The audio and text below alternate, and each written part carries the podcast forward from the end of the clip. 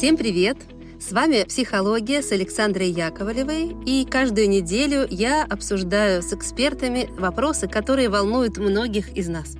Опрос, в котором многие из вас участвовали, показал, что вам интересна тема отношений. Это не новость.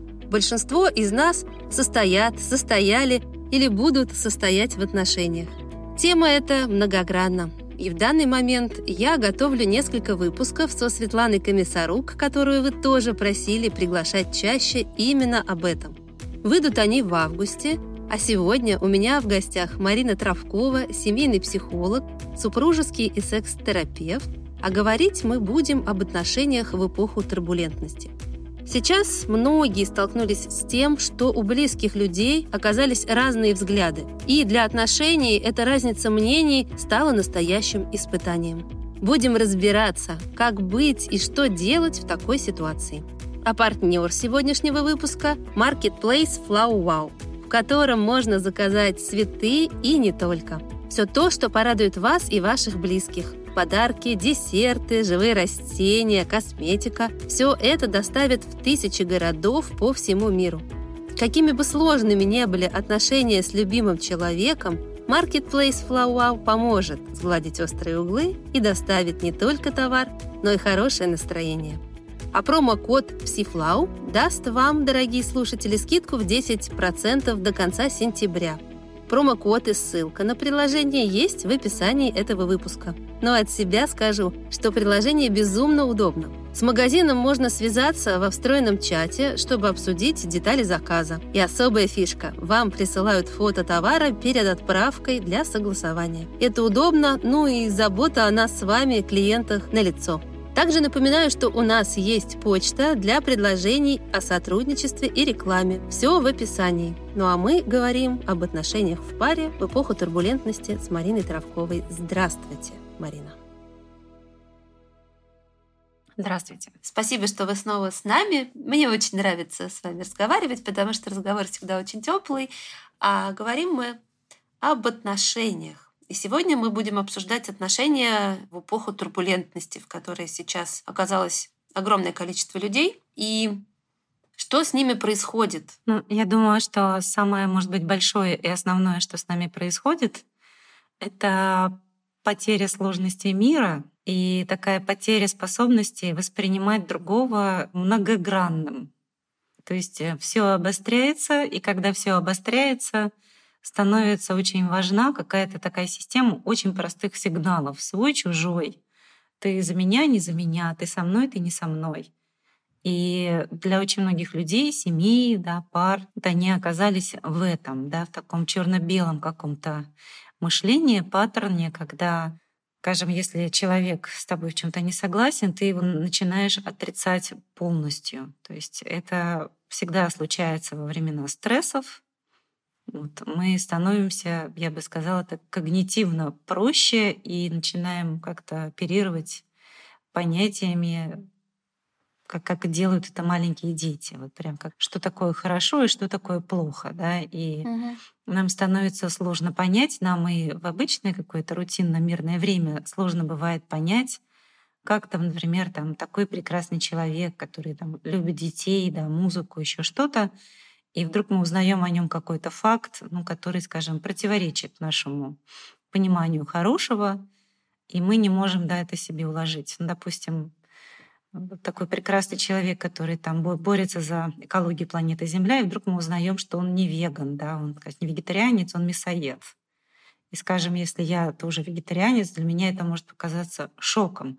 То есть вот такие моменты, когда мы чей-то образ создали и деконструировали, а потом вдруг обнаружили, что нет, в этом образе есть прорехи, вот в обычной жизни мы способны произвести такую внутреннюю корректировку. Угу. Да, и жить с таким пониманием, что ну да, это мой любимый человек, он хорош в этом, этом, этом и вот этом, но при этом, допустим, я обожаю устриц, а он их терпеть не может. Я слушаю своего любимого спикера на YouTube-канале, а кто-то любит слушать своего любимого спикера по телевизору. И они говорят э, очень разные вещи. Верно. И спикеры сами очень разные. И спикеры разные, да. Угу. Мой любимый человек, например, за того, кто в телевизоре, а я за того, кто в Ютубе. Ну или наоборот. И вот мы тут схлестнулись. И если, скажем, раньше я высокодуховный человек, или я себя им считала, да, и при этом я могла бы дружить с кем-то, кто, скажем, смотрит «Дом-2», и искренне там восхищается да, этим. А так теперь, может быть, да, мне стало так невыносимо сложно, что теперь люди просто сталкиваясь с таким, прям начинают друг от друга разлетаться и уходить, да, и это образует такие сплоченные, якобы, как будто бы противостоящие друг другу группы. Но у меня вопрос был э, немножко даже в другом. Я имела в виду, что вообще происходит с отношениями, да, с чувством там, любви, даже в парах, которые, например, смотрят в одну сторону, и у них нет принципиальных разногласий. Я слышу, что сейчас огромное количество людей, например, срочно женятся. Или наоборот, понимают, что нет, это не то, и это не та, или не тот. Есть много людей, которые, например, были убежденные одиночки, женщина, мужчина, неважно. И тут вдруг они понимают, что их позиция по этому поводу неверна, им нужна пара, они начинают буквально э, срочно ее искать, кто в соцсетях, кто в, там, в Тиндере, кто в кафе. То есть тот, кто всегда говорил, я там не женюсь или я замуж не выйду, вообще я живу одна, один, мне хорошо, вдруг э, говорит, что а мне нужен второй. То есть э, как бы все, э, Наташа, мы все уронили, все куда-то перевернулось. Вот что происходит? Ну, происходит, правда, и то, и другое. Это как какие-то две стороны одной медали. Помимо вот этой общей картины разъединения, да, когда вы смотрите разных ютуберов, скажем так, если вы смотрите в одну сторону, и если взгляд этот, скажем так, печальный, то, наверное, оба да, находятся в стрессе. И поскольку выражаем мы его по-разному, и вот можем, правда, не совпасть в своих реакциях, поэтому один ушел в себя, а другому нужно, наоборот, что-то делать, делать, делать. Да, один, сказать, замер, сел на диване и апатичен, и никуда не хочет, а другому кажется, что нужно же что-то предпринимать, предпринимать, да, куда-то бежать, что-то делать, вот как-то двигаться. И они могут начинать просто конфликтовать, не понимать друг друга в этом плане. Такого очень много несовпадения, и люди по-разному горюют, а у нас сейчас у всех так или иначе, наверное, процесс каких-то потерь, и горе тоже приходит по-разному кто-то друзей, да, кто-то смысл жизни. Ну, в общем, да, потери. Кто-то ощущение, да, себя гордой принадлежности национальности, да, способности ее гордиться. Ну, то есть много разного. Много-много разного. И поэтому, да, здесь люди просто могут оказаться в разных переживаниях и друг друга как бы совершенно не понимать. При этом те, которые пересмотрели, да, из одиночек быстренько, из холостяков быстро стали людьми в парах, Тут еще такая интересная динамика. Вот это вот устройство, особенно для молодого человека, 25-45 лет, да, живущего в большом городе, вот эта история жизни, в которой ты можешь быть э, человеком соло, потому что тебя держит и поддерживает весь окружающий социум и его инфраструктура, Потому что, как часто писали, говорили в мужских и женских журналах, да, такие было зеркально, что зачем тебе вот эти все хлопоты про другого человека и отношения с ним, если можно встречаться для секса, живя в разных домах, если тебе уже не нужно, чтобы тебе добывали мамонта, ты сам работаешь, да, или сама работаешь, тебе не нужно, чтобы тебя защищали, охраняли, потому что ты живешь, допустим, в доме, да, в котором есть видеонаблюдение, моя полиция меня бережет и так далее, и так далее. И вот эта инфраструктура, вот это вот ощущение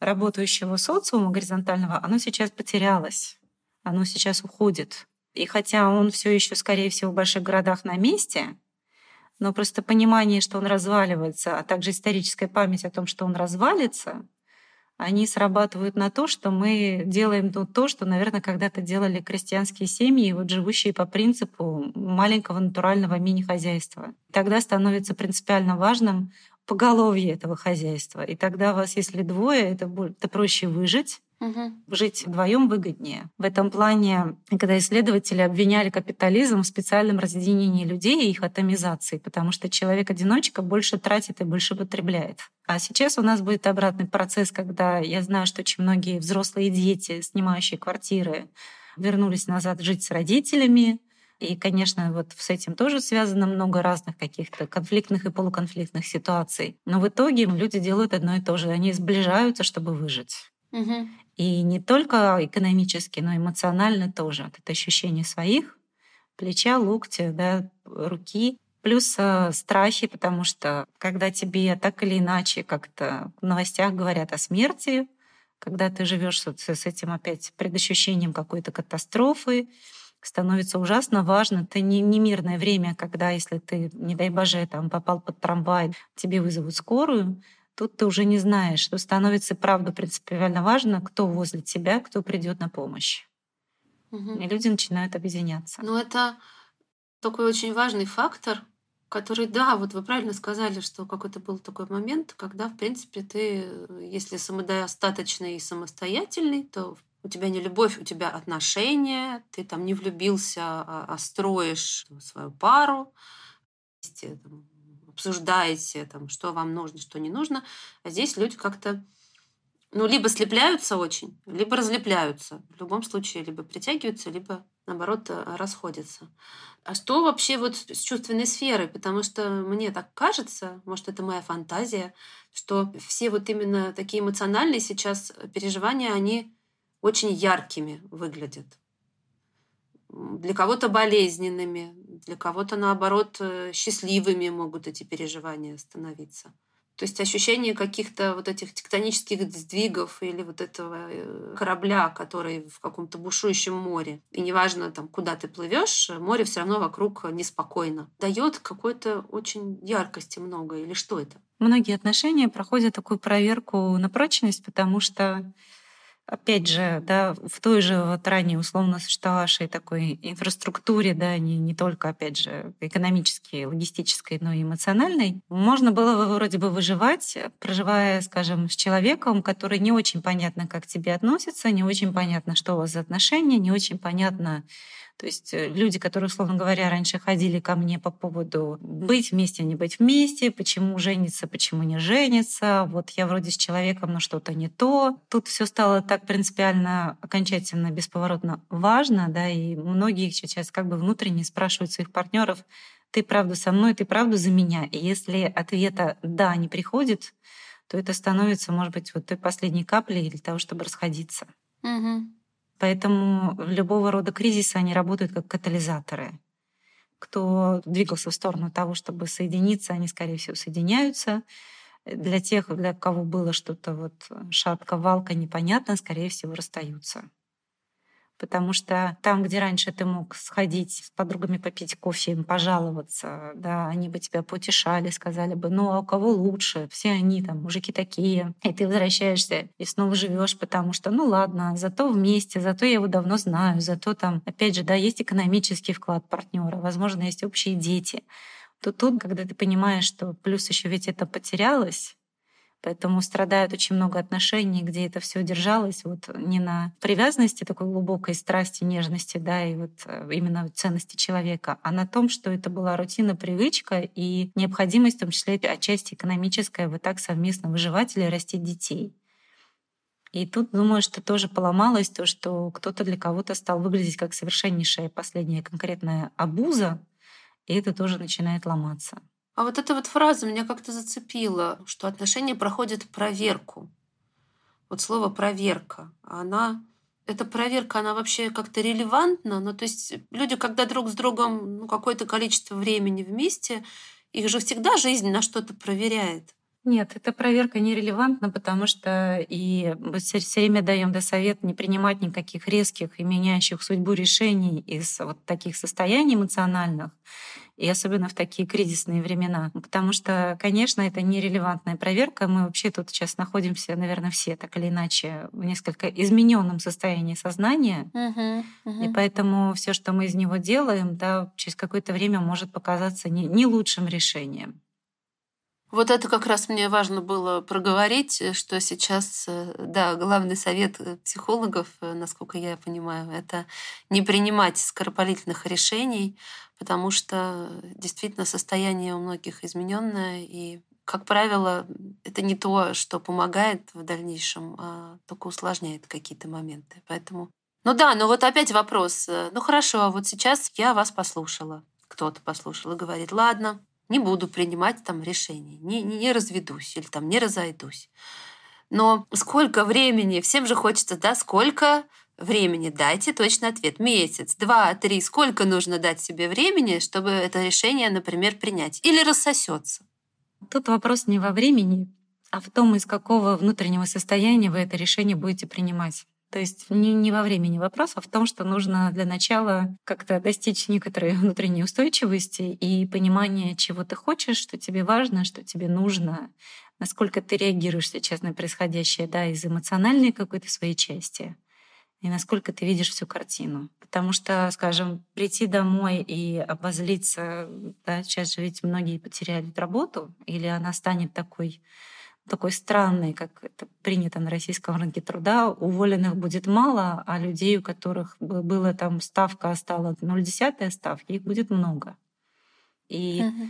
прийти домой, увидеть, скажем, партнера, да, играющим в танчики, обозлиться, разозлиться на фоне всего того, что страшно, непонятно, неясно, как что будет, сказать ему все, встал и пошел вон, да, вот это неразумное принятие решения. Разумное как-то понять, что ты сердишься, посмотреть, э, насколько часто это происходит, склонен ли человек к этому вообще, собирается ли он что-то с этим делать, не находится ли он вообще, возможно, в депрессии сам, не началась ли у него депрессия, потому что, ну, так сказать, ментальное здоровье нации тоже вызывает сейчас вопросы, и уж потом решать и уж потом решать. То есть увидеть более широкую картину, не производить эти действия из такого эмоционального, спонтанного какого-то места внутри себя.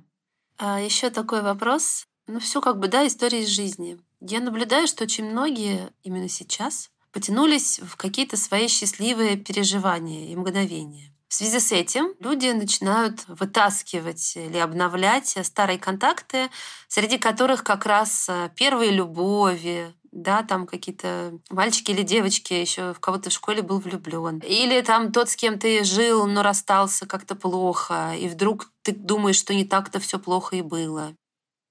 Короче говоря, людей часто тянет сейчас именно в какие-то моменты прошлого, где они, казалось, были счастливы, но, может быть, они этого не понимали или правда были счастливы. И есть такой вот поиск и попытка восстановления старых каких-то социальных связей, которые были со знаком плюс. Или тогда были со знаком минус, но сейчас кажется, что уже это был плюс. Как к этому относиться? И нужно ли вообще это делать? Ну, как к этому относиться, очень зависит от последствий, наверное, потому что отчасти это то, что я вот в шутку называю эффект одноклассников, да, это когда эта социальная сеть только появилась. Угу. Кажется, по стране прокатилась волна измен такой, да, вот потому что люди, которые были в отношениях, находили свою первую школьную любовь. Угу. И это тот самый момент, когда на самом деле мы, правду, хотим почувствовать себя другими собой, действительно такими собой, какими мы были где-то там когда-то в юности, в счастливые времена, такими вот немножко другими, чистыми, счастливыми, невинными. Поэтому вот этот эффект, как мне казалось, он уже прошел. И думаю, то, что происходит сейчас, больше относится к эффекту такому ревизии жизни.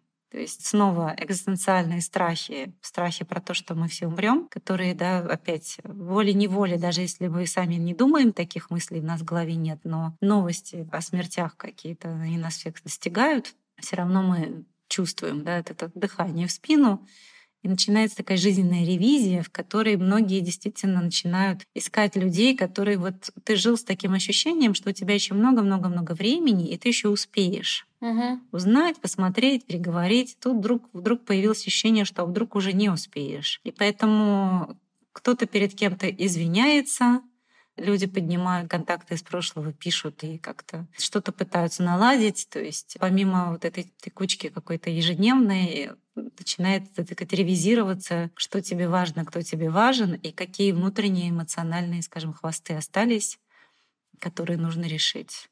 Угу. И да, и на этой волне люди, не общающиеся годами, которые, может, не очень хорошо расстались, они вдруг как-то начинают друг другу писать там «а ты как?» и где-то происходит возобновление отношений. Ну да, здесь даже не только про какие-то любовные отношения, наверное, это вообще про поиск вот друзей, с которыми потерян контакт, или родственников, с которыми давно не виделся, не слышался. В общем, поиск своих. Да, это поиск своих и проверка как бы вот э, где вы. Угу. А любовные отношения здесь, наверное, старая как мир история про то, что когда есть пара, то третий человек всегда может быть в помощь, потому что это как третья ножка для стула, вот, то есть да, все равно устойчивее, чем на двух. Ну-ка, ну-ка, что это вы имеете в виду?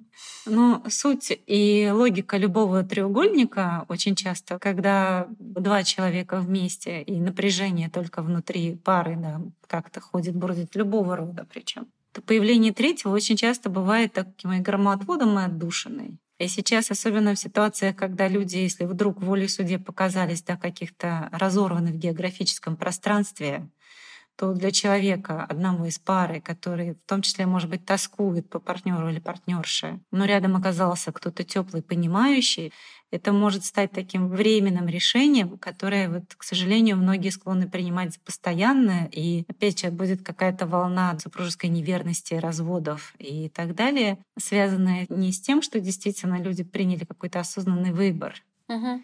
а вот просто с тем, что когда тебе плохо и страшно, то ужасно хочется, чтобы кто-то пришел и спас тебя, и когда рядом партнер или партнерши нет, или они есть, но они и сами, да, скажем, не в лучшей кондиции, а тут появляется кто-то, кто тебя внимательно слушает или предлагает какую-то помощь. То есть это ровно тот же эффект, как влюбляются пациенты в своих врачей, угу. тот же эффект переноса, как бывает влюбляются клиенты в своих психологов потому что тебе кажется, что в этот момент, когда тебе ужасно тяжело, плохо, и весь мир про тебя забыл, вот пришел кто-то, кто протянул тебе руку. И тут, конечно, будет какая-то волна. Причем говорить можно не только о людях несвободных, которые уже в отношениях, но и о людях свободных, которые тоже сейчас на этой волне да, влюбляются, особенно если они находятся в ситуации, где им кажется, что они подвергаются, или им не кажется, что они подвергаются опасности какой-то, и они переживают эту опасность вместе. Угу. Что вот эти опыты, известные очень давно, когда людей просили пройти по качающемуся опасному мосту, это был эксперимент такой хитрый, когда на другом конце, на самом деле, группу, соответственно, гендеру ожидал значит, какой-то симпатичный, опрашивающий молодой человек или девушка, и людей просили позже оценить привлекательность вот этого опрашивающего, который как бы просто задавал вопросы о том, было ли вам страшно на этом качающемся мосту. Да, действительно, качающийся мост над пропастью. И то же самое делали с людьми, которые просто переходили, скажем, какую-то безопасную, пересекали территорию без вот этих всех острых ощущений. И это давно известно, что мы адреналин, вызываемый какими-то вот бурными переживаниями, опасностью, мы его путаем, вот это возбуждение, вызываемое им, как-то оно спивается с тем, что мы чувствуем, когда мы влюблены, угу. и одно за другое можно принять. У Лизы Барретт говорила где-то про этот факт. Довольно мило начинается ее книга, которая вот называется «Как рождаются эмоции», о том, что однажды она пообедала с коллегой и была совершенно уверена, что у нее к нему зарождается некое чувство, потому что были вот эти бабочки в животе. В общем, позже оказалось, что она отравилась, и то, что она приняла за бабочек, оказались слабыми до тот момент еще спазмами. Да, как не перепутать, да, одно с другим. А есть э, рецепт? У нас мало времени осталось, но мне кажется, вопрос, да, а как же не перепутать? И есть ли вообще способ? Тут э, способ, опять же, да, это вопрос, прежде всего, внимания к своему эмоциональному состоянию. То есть есть такая маленькая разница между мне плохо, тоскливо, мне нужен хоть кто-нибудь, и тем, что я понимаю, что мне плохо, тоскливо, и мне нужен кто-нибудь. И вот этот вот момент когнитивной дистанции, когда вы не просто что-то чувствуете, как бы сливаетесь с этим ощущением, а момент, когда вы понимаете, что мне сейчас плохо, и у меня такая потребность схватиться за кого угодно, да, что я уязвима, я могу вот кого-то принять за того самого человека всей своей жизни, если вот с этого да, начинается, и дальше тогда можно думать, э, что делать с этой потребностью, как ее удовлетворять более безопасным способом. Угу. То люди, которые над этим не задумываются, но они просто себя спустя некоторое время обнаруживают в каких-то странных романах, отношениях, которые завязались, бог знает как, где, на чем. И послевкусие, конечно, потом не самое здоровое. Да. Ну, в общем, про это можно делать еще один выпуск отдельный, мне кажется. Потому что тема большая, неохватная, не хватит нашего разговора. Спасибо, Марина. Мне кажется, что хотя бы какие-то точки мы расставили, а дальше каждый уже сам пойдет э, думать о себе, о своих отношениях или о своих потребностях, или той ситуации, в которой он сейчас находится. Но я желаю всем э, любви, счастливой, здоровой, взаимной. Да. Я хочу пожелать еще ясности, да, еще ясности видеть все происходящее. Да, ясности. Ясно. Любви и ясности. Любви и ясности. Ну что, спасибо вам большое за этот разговор. С нами была Марина Травкова, семейный психолог и исследовательница гендерных отношений. Я Александра Яковлева. Это подкаст «Психология». Берегите себя, пожалуйста. Будьте здоровы. Слушайте нас и дальше. Делитесь выпуском с теми, кому это нужно. Я уверена, у вас таких много. И Всем пока. Марина, спасибо. Спасибо, что позвали.